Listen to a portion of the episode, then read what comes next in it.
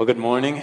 Good to be with you. My heart is just overflowing with joy in being here and seeing you and talking with you again. It's been a long time, but thank you so much for your prayers while we, while Emma and I were in Ukraine, along with our team from Grace Community Church. Thank you also for your prayers and your remembrance as we're in California as I continue on in seminary.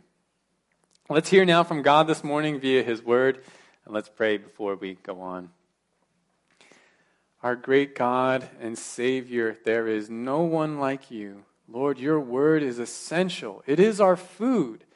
We need it more than the bread of this world. God, help us to understand this word. Help me to be able to explain it well, accurately, clearly.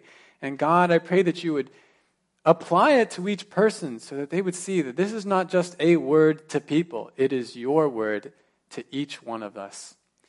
Lord, I pray that you would bless this time now and that you would grow us. In Jesus' name, amen. Please open your Bibles to James chapter 4, verse 1. I'm going to be looking at verses 1 to 10 today. That's page 1209, by the way, if you're using your Pew Bibles. We're going to be looking at verses 1 to 10, but for the moment, I just want to start with the first sentence in verse 1. Look at James chapter 4, verse 1. There's a question What is the source of quarrels and conflicts among you? Think about this question for yourself and for your life right now. Why is it that you sometimes, or even often, find yourself angry, quarreling, and in conflict with other people? What is the source of your anger? Why do you get so upset? What causes the conflicts between you and your spouse, between you and your other family members, or even between you and the other believers in this church? I can think of some typical answers to this question. It's the other person's fault. He's just so unreasonable. Or she's just so selfish. He makes me mad. Or, a different line of answering, answering, it's just the way I am. I have a short temper. Or I'm Irish. You know what they say about the Irish. Or I have a mental illness. Or we might say, alternatively, it's due to my upbringing. My parents were too strict with me. I was abused when I was little. Or my parents weren't strict enough. They just gave me free rein. I, everything came too easily to me, and so that's the way I am now. Or perhaps we say, it's, it's due to my circumstances. I get upset because, well, I'm so tired. It's been a long day. Money's tight. And life is just too stressful right now. We might make these answers. But do you notice what two assumptions are common to each of these replies as to why we get upset and why we quarrel? Two main ideas. It's not my fault and there's nothing I can do about it. What I really need is for my circumstances to change and for other people to change. This is the way the world thinks. And is it any wonder then that there's so much conflict in our world? So many angry words exchanged, so much violence, so much divorce, so much murder, so much war. According to the world's way of thinking, there's no real hope for peace or for lasting peace because none of us can really help ourselves. But what about Christians? What about God's people? What about God's children? Should we be making the same excuses? What does the Bible say is the true source of our angry quarrels and our conflicts with one another? Now, the things I've mentioned they can and do play a role in producing conflict. Other people may indeed provoke us. Our flesh may be particularly prone to anger. Our upbringing may have had a poor influence on us. And we indeed might be in difficult circumstances right now. But none of these, according to God, are the true source of our quarrels. So, what is? Well, let's hear from God. Let's hear from God on this critical topic via his apostle James, James, the brother of Jesus. We want to give full attention to this word so that we might not only know what is the true source of our quarrels, but so that we also can know what we can and must do about it, that we might live in peace, and that we might be a greater witness of Christ in this world so filled with conflict. Now we're looking at James 4 verses 1 to 10 and a bit a quick note of background on this book. This is a very early New Testament letter. James is giving various exhortations to scattered and persecuted Jewish believers. But besides encouraging these Christians to persevere in their circumstances, James also warns and confronts the believers not to excuse sin in the midst of their difficulties. A particular concern to James is relations between the believers in the church. In chapter 3, in the section of text before our passage, James rebukes the Christians for using their tongues for evil against one another and for their manifest, their demonstrated jealousy and selfish ambition, which is being masked by some as some kind of maturity. It's in the context of these concerns in James that we read this section of teaching in James 4, verses 1 to 10, and I want to read that whole section with you now. So, James 4, 1 to 10. What is the source of quarrels and conflicts among you? Is it not is not the source your pleasures that wage war in your members? You lust and do not have, so you commit murder. You're envious and cannot obtain, so you fight and quarrel. And do not have because you do not ask.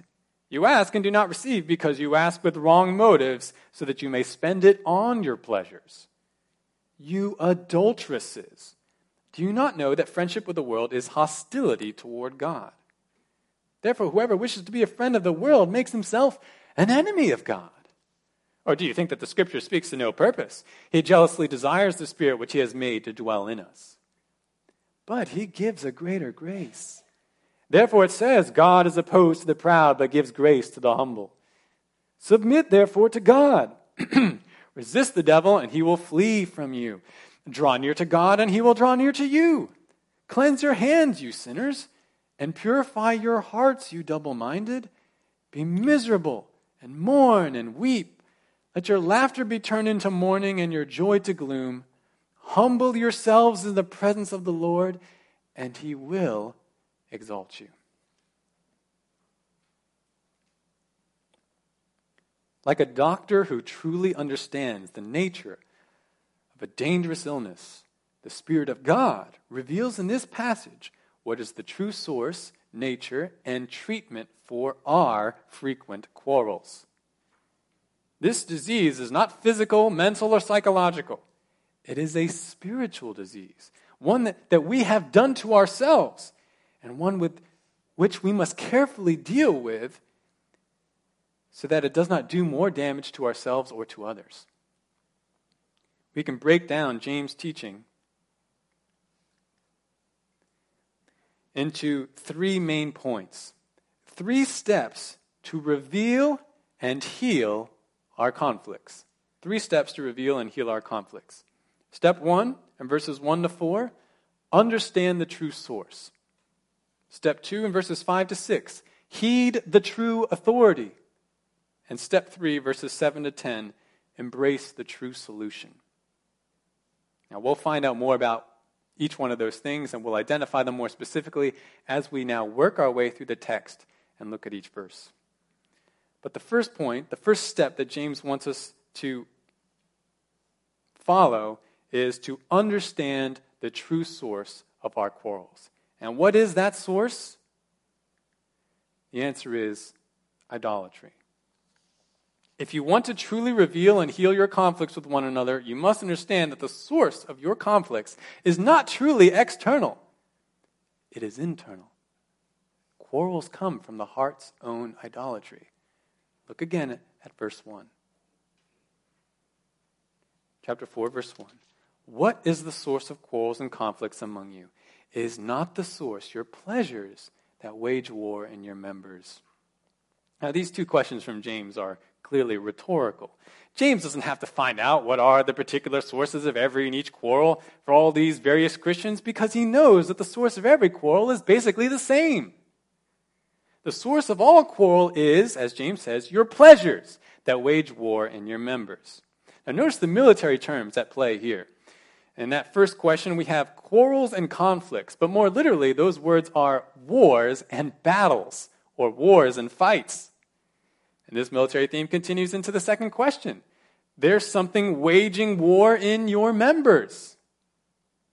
So James is essentially asking, you know why you keep seeing war and battles among your people and among your relationships? Well, isn't it obvious? It's because you have something waging war within you, within your body parts, within your very heart. There's no peace without because there's no peace within. But what's waging war within?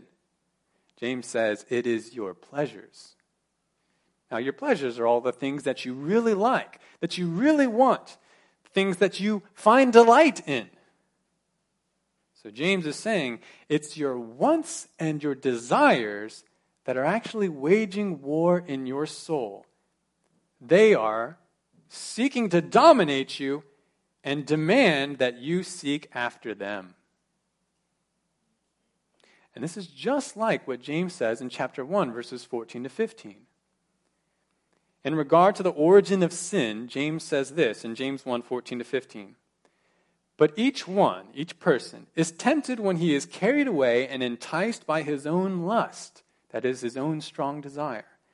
Then, when lust has conceived, it gives birth to sin. And when sin is accomplished, it brings forth death. So, our sin, even our quarrels, it comes from the desires within our hearts. Now, consider how this works in real life. You've got something you really want a pleasure, something you feel is just so essential to your happiness, your wholeness, your security. Maybe it's something abstract like love, respect, comfort, or maybe it's something more concrete like money, sex, or even a particular food. And you're pursuing this thing and you're looking forward to obtaining it. But then someone gets in the way. Someone gets in the way of you and your expected pleasure. You know you ought to be loving toward this person. You know the teaching of Christ. But meanwhile, that pleasure in your heart begins to assault you. And it demands that you fight for that pleasure. Punish those who get in the way. And you become overtaken by your pleasure and you become angry. You then essentially communicate to that other person, How dare you get in the way of me and my pleasure? How dare you threaten it? How dare you take it away from me? Don't you know I need this, that I deserve this? Now you are going to pay. And thus, you quarrel. And you know what all this is, really? This is idolatry. Your pleasure becomes your God. And you worship that pleasure instead of the true God. All sin at its root is idolatry. And this is true for our quarrels as well. In every quarrel, in every angry conflict, one side or the other is engaged in idolatry, and it's often both sides. One side has a certain desire, the other side has a competing desire, and both sides are not willing to let go of their desires for Christ's sake, and so they instead go to war. Now, this process I've just described for you is the exact same as what James next describes in our text. Because look at verse 2. He says, You lust and do not have, so you commit murder. You are envious and cannot obtain, so you fight and quarrel. Now, as I said, the word lust here refers to any strong desire. It's not necessarily a sexual desire. But James says you have these strong desires, these idolatrous desires, and when they're not fulfilled, you sin. But notice the sins that James says they commit. He says, the result of your not obtaining your desire is you commit murder. Wait a second. You mean Christians back then were murdering each other because of their lusts? Well, it's possible. Probably not literally the case. Though even Christians can commit murder. And certainly those who claim to be Christians but are not, they can commit murder. But even if these are not literal murders, which I don't think they are, nonetheless, the use of this term by James is significant. And it should remind you of the teaching of Jesus in the Sermon, Mount, in the Sermon on the Mount in Matthew 5. Because what does Jesus say there?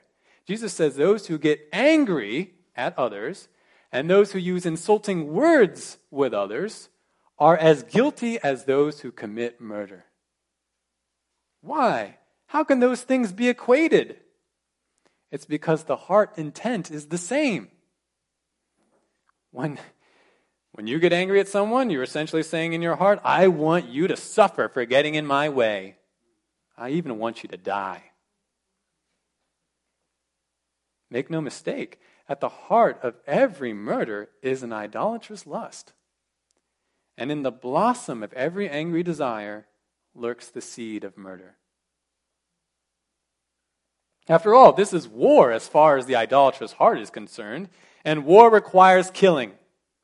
I will fight to the death for my pleasure, says the idolatrous heart. Unfulfilled lust leads even to killing. Unfulfilled envy leads even to waging battles and waging war. But should Christians be enslaved to heart idols in this way? Of course not. Not only is idolatry revolting, unacceptable to God and those who would claim to be followers of Christ, but God has also promised perfect provision to each one of his own and pleasures unending with him in heaven. Why would a Christian seek after idols? Consider what James says at the end of verse 2. He says, You do not have because you do not ask. You foolish Christians, James says. You're ready to fight, quarrel, and kill to get what you think you need and what you want when the whole time you could have just asked God. After all, James already said in James chapter 1 verse 5, James 1 5, but if any of you lacks wisdom, let him ask of God, who gives to all generously and without reproach, and it will be given to him.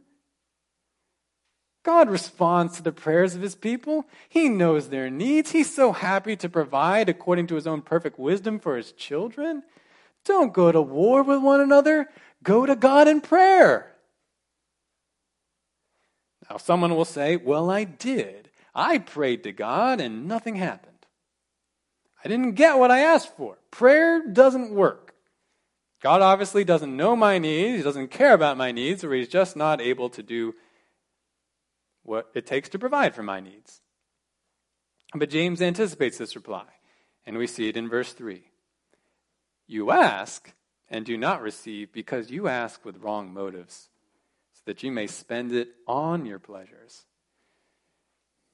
You know why God didn't give you what you asked in prayer? Because he knew that doing so would only encourage you in your idolatry. Because you basically were approaching God in this way Hey, God, can you give me this thing that I want more than you? Because that'd be really great. Thanks.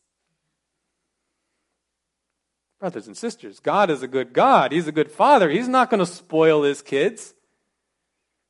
If you belong to God, He will not give you what is not good for you. And giving you more means to pursue your idol apart from Him, that is definitely not good for you. Your idol is, in fact, a great affront to God. And will you impugn His character and kindness for not indulging your idol and granting your wicked prayer? So, yes, asking God instead of fighting with one another about our needs is the right way. But even in asking God, you cannot come with idols in your heart. Now, I don't think we realize just how serious anger and quarreling is to God. But what we've seen so far should help us to understand. Because if God is God and angry quarreling is idolatry, then what does that make you, in essence, if you are a quarreler? James tells us in verse 4 You adulteresses. Do you not know that friendship with the world is hostility toward God? You know what your anger and your quarreling really is to God? It's spiritual adultery. When you fight with others, when you berate them, when you seek to hurt them with your words or even with your fists, you are manifesting spiritual harlotry. You show forth a love for someone else or something else more than God. And will God tolerate such adultery? And over what do we quarrel? Is it not the passing things of the world? And in doing such, we manifest that our love is for the world and for the things of the world. And we want to be friends with the world and the idolatrous world system. But this is unthinkable in a follower of Christ. James draws his audience back to gospel basics in verse 4. Don't you know?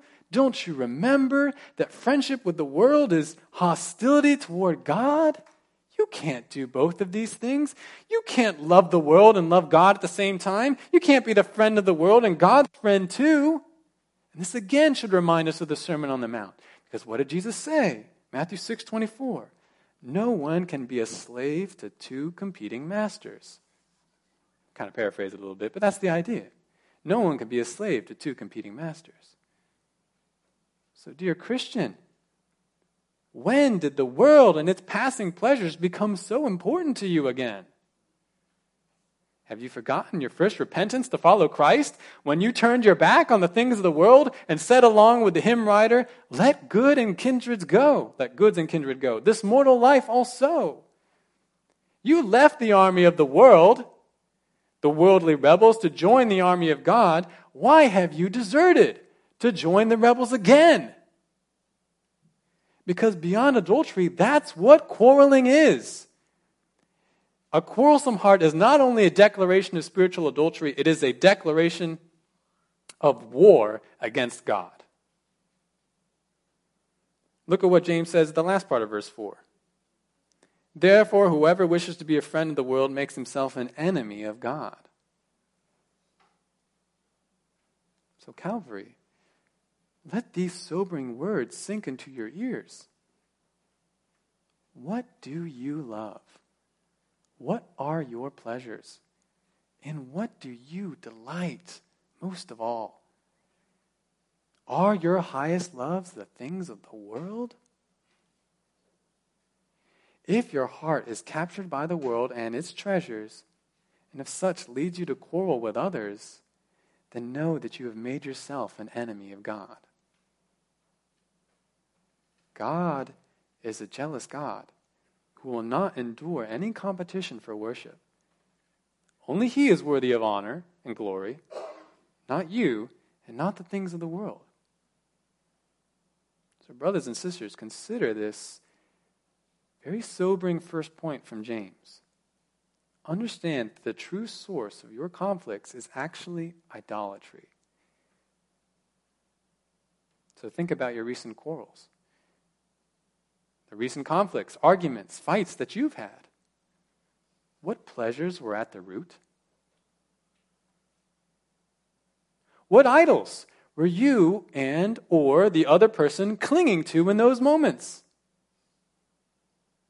Do you see how that pleasure, that idol, caused you not only to turn against your fellow, but even to turn against God? This is a serious thing. Now, someone might say, actually, I'm pretty sure that in my recent quarrel, I was being righteous. I was righteously angry. Oh, really? Well, did your righteous anger look like Jesus' righteous anger? Because Jesus' righteous anger had a very noticeable quality it led to good and loving actions rather than sinful and hurtful actions. Is that what your anger led to? Let's not deceive ourselves. James 1:20 The anger of man does not achieve the righteousness of God. Now, someone may yet say, I don't believe this. I'm pretty sure that my conflicts are not stemming from idolatry. It's indeed some other source. I am not truly at fault. But James is not going to let us get away from this first point. And he's going to give us a second point to help us even further reveal and heal our conflicts. And our second point, in verses 5 to 6, is that if we're going to be healed, we need to heed the true authority. Heed the true authority. Now, people might listen to all sorts of authorities when it comes to assessing their actions and their motivations, authorities like feelings, even philosophies and psychological theories. But James points us back to the only true authority for understanding our quarrels and even our heart, and that's Scripture. What I'm presenting, you to you, presenting to you this morning, brothers and sisters, is not my opinion. It's not even a man's opinion. I'm giving you God's declaration via His Word. And if you would love and serve God, then you must heed it. Now, we see this point not only in the fact that James is writing inspired scripture, and that we have it for us today, but notice his appeal in verses 5 and 6. We'll start with verse 5.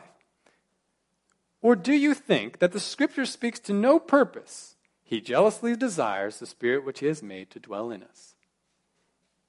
James points to the Old Testament scriptures to back up what he's just said. But immediately, this statement in verse 5 presents us with a couple puzzles. First puzzle is how exactly should we translate this verse? Your Bible might have a little note. There are two ways, two main ways we could take this verse. Because the Greek verb that's used for desires here could have as subject either he, meaning God, or the Spirit. So the sentence could read, as it does in the New American Standard, he jealously desires the Spirit, and Spirit could be uppercase or lowercase. He jealously desires the Spirit which he has made to dwell in us. Or the sentence could read closer to what it does in the, New, in the King James Version. Something like, the Spirit that he caused to dwell in us lusts to envy. So, in other words, who's jealous here? Is it God or is it our corrupt spirits? That's one puzzle. And the second puzzle is no Old Testament scripture says exactly either one of these things. What verse are you quoting, James? We can't seem to find it. So, what do we do with these puzzles? Well, let's start with the second one. The answer to the second puzzle is most likely that James is summarizing the teaching of the Old Testament rather than quoting a specific passage. And indeed, either sense of that statement in verse 5 finds ready support in the Old Testament.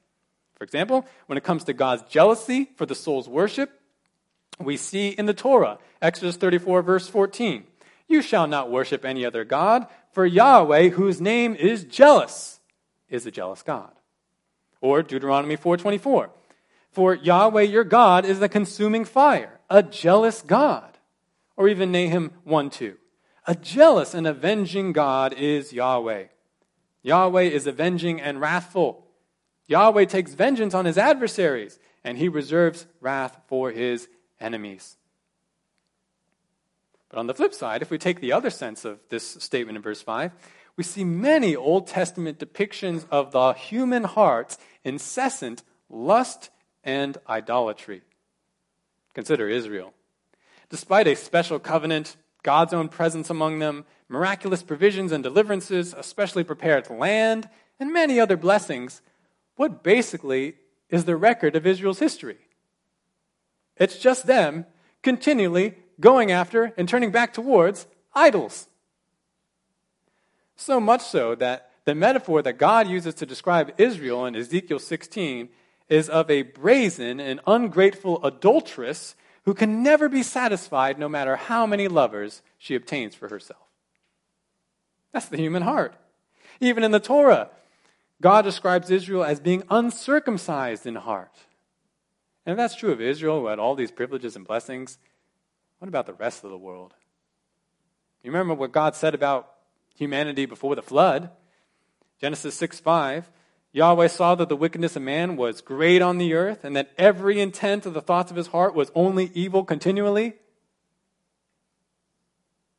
And even after the flood, man's heart had not changed. Genesis 11, God has to disperse man's rebellious attempt at Babel. Understandably, Jeremiah says of the human heart in Jeremiah 17 9, The heart is more deceitful than all else and is desperately sick. Who can understand it? So either sense of James 4 5 would fit and be supported by the Old Testament. But which sense is James' actual intention? Going back to the first puzzle, how should we translate this verse? Well, a key clue is the beginning of verse 6, where it says, But he gives a greater grace. Now, if God is the jealous one in verse 5, then the beginning of verse 6 is kind of awkward. God gives a greater grace than himself? God gives a greater grace than his own jealousy? The other translation, I think, makes better sense. If our spirits are indeed characteristically prone to lust, jealousy, idolatry, we might ask, what hope is there for us? We've become enemies of God. We're adulteresses. We'll be destroyed. But, verse 6, God gives a greater grace. God is able to overcome our own wicked hearts and rescue us really from ourselves. I favor this second translation then. But either way, the overall sense of the passage is not greatly affected. So, in sum, what is James saying here in the beginning, or saying in verse 5? In response to the notion that James is going too far in identifying quarreling as the manifestation of an idolatrous heart, James points to the Old Testament, where again and again the spirit of man, which belongs to God, was given by God, should worship God, nonetheless does not, but incessantly lusts, envies, and seeks idols. It was well said by the reformer John Calvin that man's heart is an idol factory. It just keeps churning them out. It should come as no surprise to us, then, to hear that our heart's idolatry is being exposed in a new area our quarrels.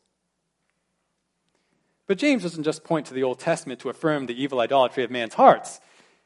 He also points to hope, hope in Christ, because God's mercy is also put on display in the Old Testament. Look at verse 6 now.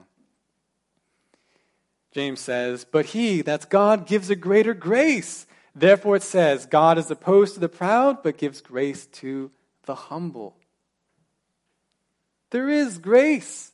There is undeserved favor available even to spiritual adulteresses. People who have made themselves enemies of God through their idolatry. And what is this grace?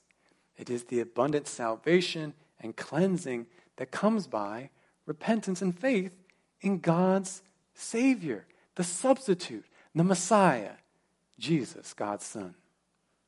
For all those who will turn to God for mercy in light of their sin. They will find it when they embrace the Son. But this requires humility.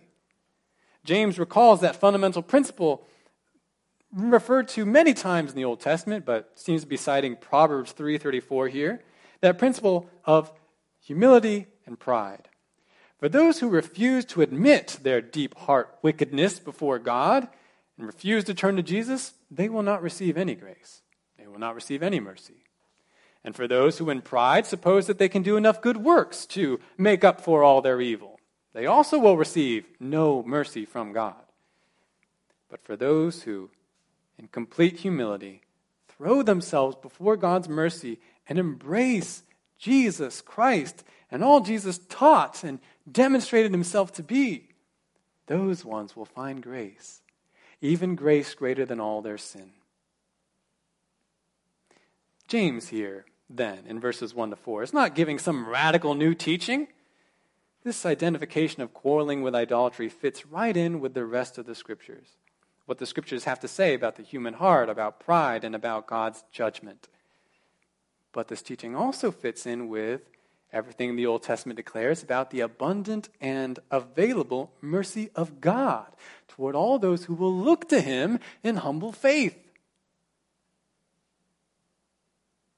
What James declares has the authority of both Old and New Testament Scripture. And it's an authority greater than any other supposed authority on earth. But are you willing to recognize that? Are you willing to heed the very voice of God? Do you see that your unrepentant, quarreling idolatry puts you into a long line of scoffers who do not experience God's grace? But do you also see that your anger, your lusting after pleasures, can find grace? No matter how long you've been labeled hot tempered or have been idolatrous. So, so far we've seen that in order to reveal and heal our conflicts, we must both understand that the true source of our quarrels is actually idolatry, and we must heed the true authority on quarrels and the human heart, which is Scripture. But if we do these first two things, then we ought to come to the same conclusion that James does in our text. And that's our third point. We must embrace the true solution. What is the solution to our, our idolatrous hearts and our incessant quarrels? It is repentance. The solution to our quarrels, the solution to our conflicts is not medication, it's not therapy, it's not changed circumstances, it's not even simply getting others to acquiesce to our way. Such solutions may improve our symptoms, but they fail to deal with the root cause. If we want to be truly healed, then we must repent. But what, what is repentance? What does this repentance look like? Well, James describes it for us, starting in verse 7. Look at the first part. He says, Submit, therefore, to God. This is the necessary conclusion. If God has a grace greater than all our sin, then we must submit to God. And you may have heard something about this term, submit. The Greek verb is used frequently as a military term, meaning to line oneself up under someone else. And that's what we are to do to God. We are to line up under Him come under his authority. No longer serve your pleasures, no longer follow their orders, dethrone them, desert the rebel army, and line up again under God. This is repentance. This is a change of heart, resulting in a change in actions. Now, this command to submit is an overarching command over these final four verses. What follows in the text are four basically couplets, parallel couplets, illustrating what this submission and repentance looks like. So, for this last point from James, I'm going to give us four subpoints to, to summarize what James says and how he describes what repentance is, what true repentance and submission is. And our first subpoint, our first couplet, straddles part of verse 7 and part of verse 8. Look at the end of verse 7. Resist the devil, and he will flee from you. Draw near to God, and he will draw near to you. What does necessary repentance and submission to God consist? First of all, reversed stances. Notice that the structure of these two statements, in verse 7 and verse 8, is reminiscent of Hebrew poetic parallelism. This makes sense. James is Jewish, he has that background.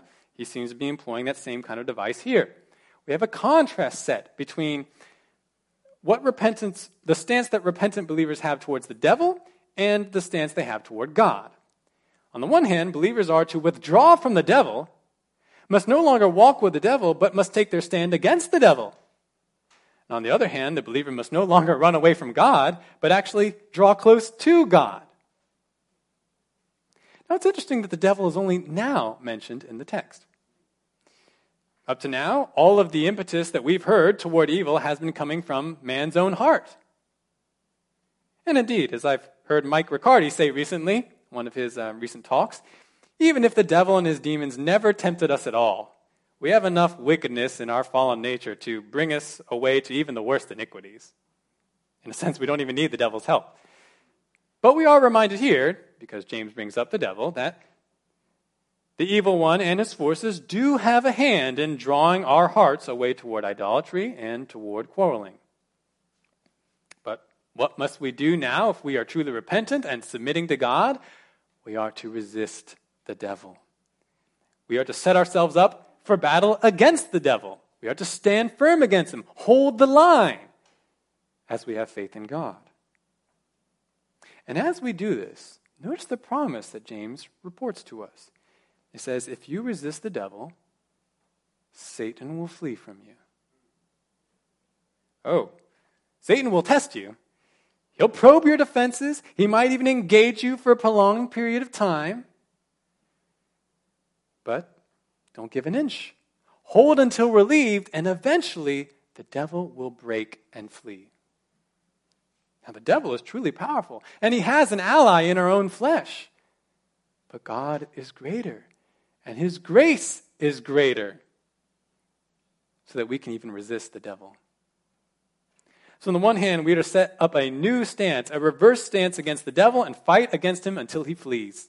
We're not under his power. We've been given a greater grace. But on the other hand, we are to open our stance toward God, and we are to seek him. Now, you know, to draw close to God was a very dangerous choice in the Old Testament. Because God, even as we read, is a consuming fire. He's holy. You can't get close to this holy God if you yourself are unholy. If you try, his bright holiness will have to destroy you.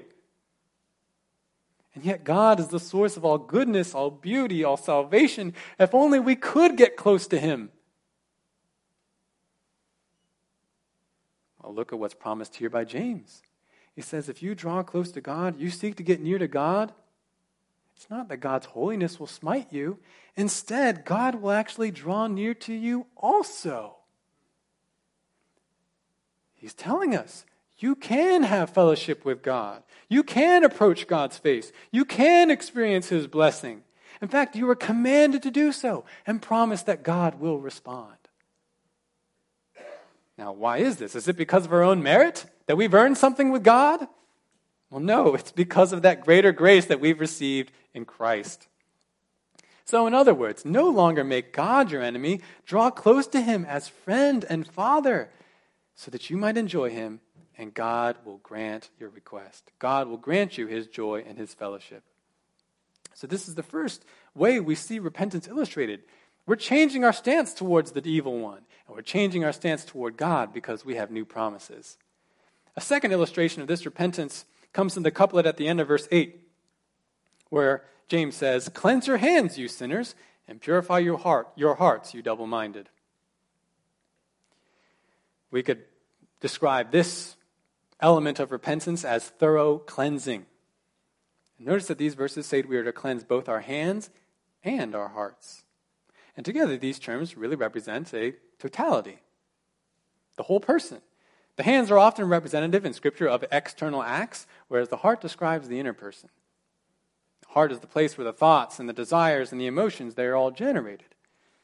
And James says both must be purified. All of you is to be purified. It is to be a thorough cleansing. Repent of sin both externally and internally. It can't just be one. You are to repent. You are to trust Christ to make you clean once and for all, both inside and outside and then walk in new holiness. Not just on the outside, but even on the inside, in your thought life, what you believe, what you desire. This true is what true repentance and submission comprises before God. And notice also the terms sinner and double minded. They are also set in parallel, and really they're two ways of describing the same concept. To be a sinner is to be double minded. But what does it mean to be double minded? We get a clue back in James chapter 1. James 1, verses 6 to 8. You can flip there real briefly if you like.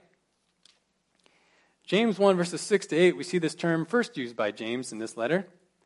Verse 6, James 1 6, talking about prayer and speaking to God in prayer.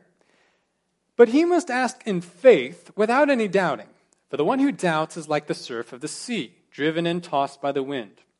That man ought not to expect that he will receive anything from the Lord, being a double minded man, unstable in all his ways. Who is the double minded man? The man who cannot quite believe God. He prays to God, but then he acts like God's not going to answer his prayers. This man is not able to successfully stand against the evil one's temptations or even his heart's own lust, because as soon as his flesh or Satan suggests you might not be able to trust God, this man abandons the cause and goes back to serving his pleasures. Now, interestingly, James says that the double minded man needs purification of heart, not instruction of his intellect. You see, the double minded man does not suffer from a lack of information. Not that, oh, I just need to learn more. No, he suffers from a lack of sanctification. He still believes the pleasures of his heart, even though they are not worth trusting. He believes that those pleasures are worth serving, they'll fulfill him, And he somehow thinks that he can serve those things and God at the same time. But God says, via his apostle James, your repentance, if you were to be truly submissive to God and repentant, it must include a turning away from this unbelief and double mindedness. Stop believing what your idols tell you and believe the Word of God. Stop vacillating between two sources of authority. God says this, but my feelings say that. Or God says this, but the opinion of the world says that. Stop vacillating. Have faith in God.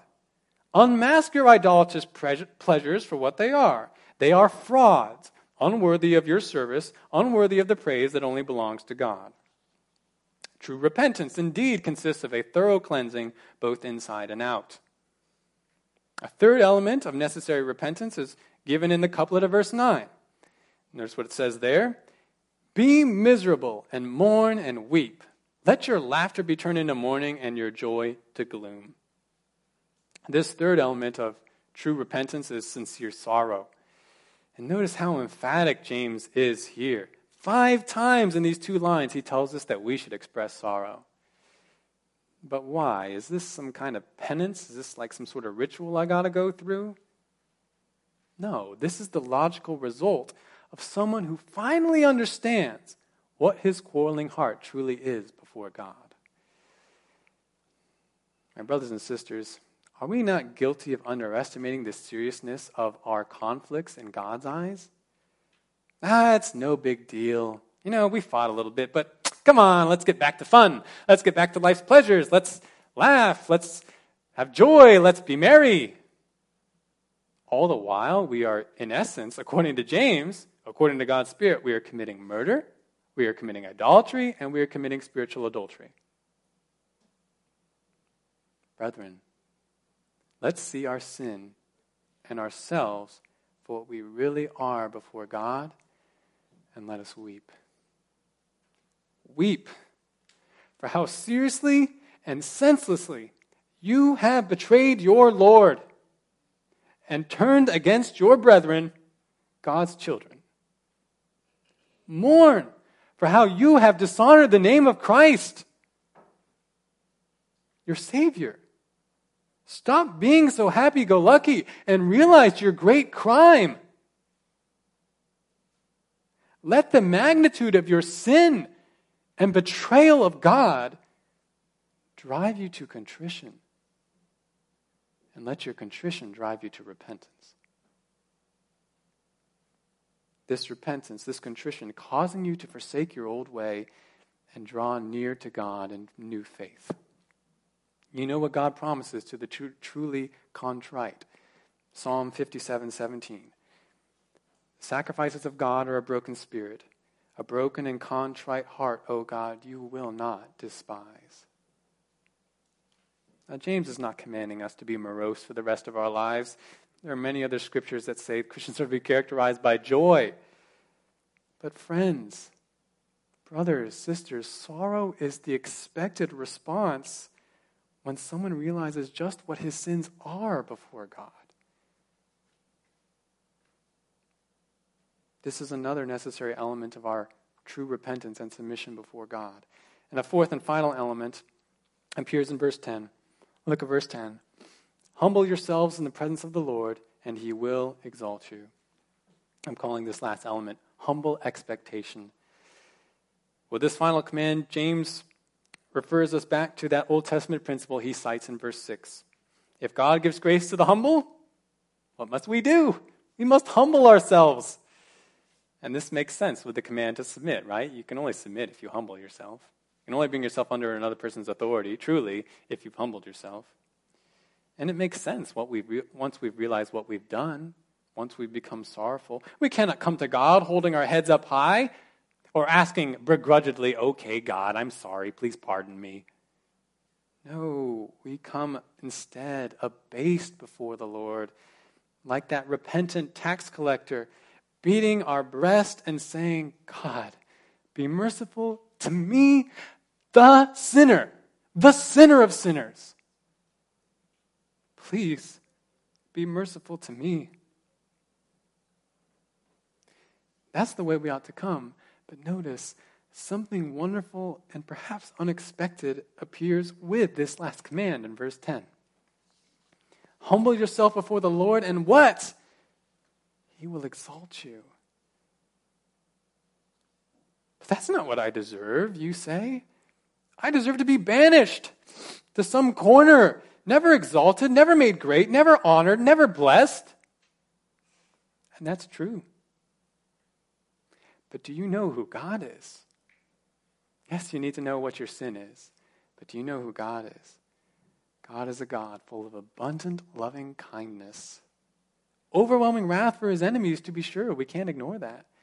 But for his friends, for his children, amazing grace. When you humble yourself before God and repent, he will restore you even to the place of honor in his household. He will do for you as he did for the prodigal. As it were, he will put a new cloak on you, a ring on your finger. He'll kill the fattened calf. He'll put on a feast, and he'll declare you his son his daughter. Now, why would he do that? Is he trying to make much of us? No, there's nothing in us that's worthy of honor.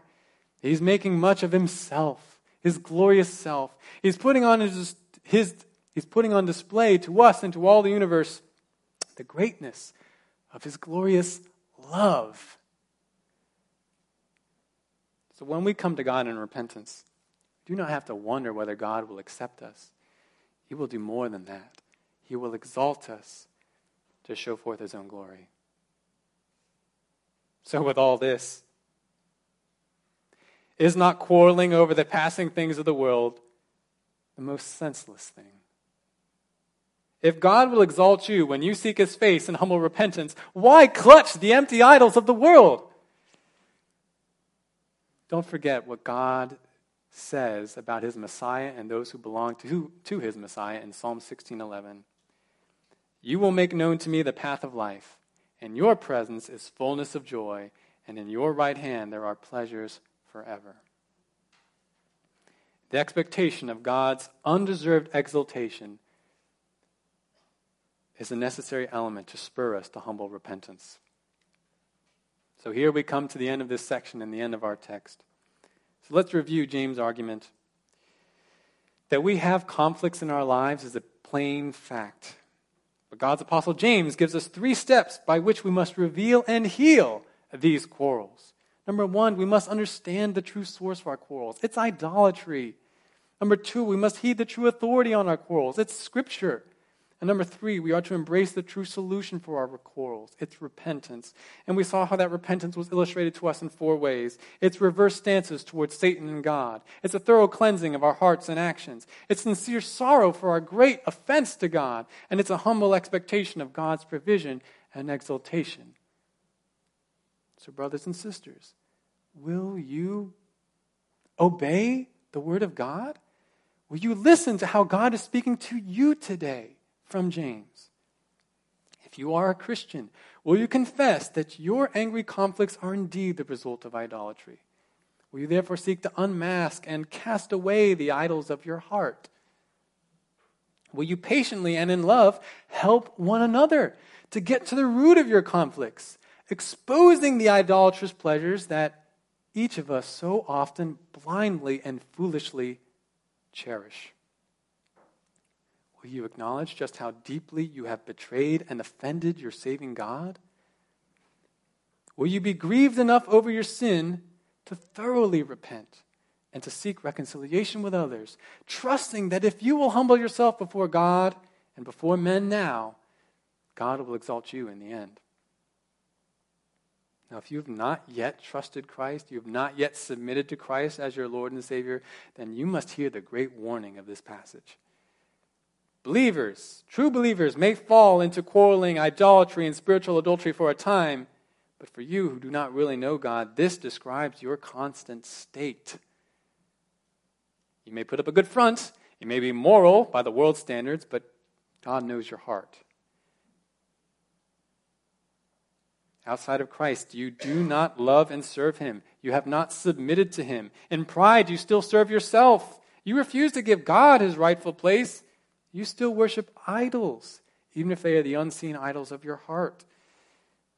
He has shown you patience, undeserved mercy thus far in your life.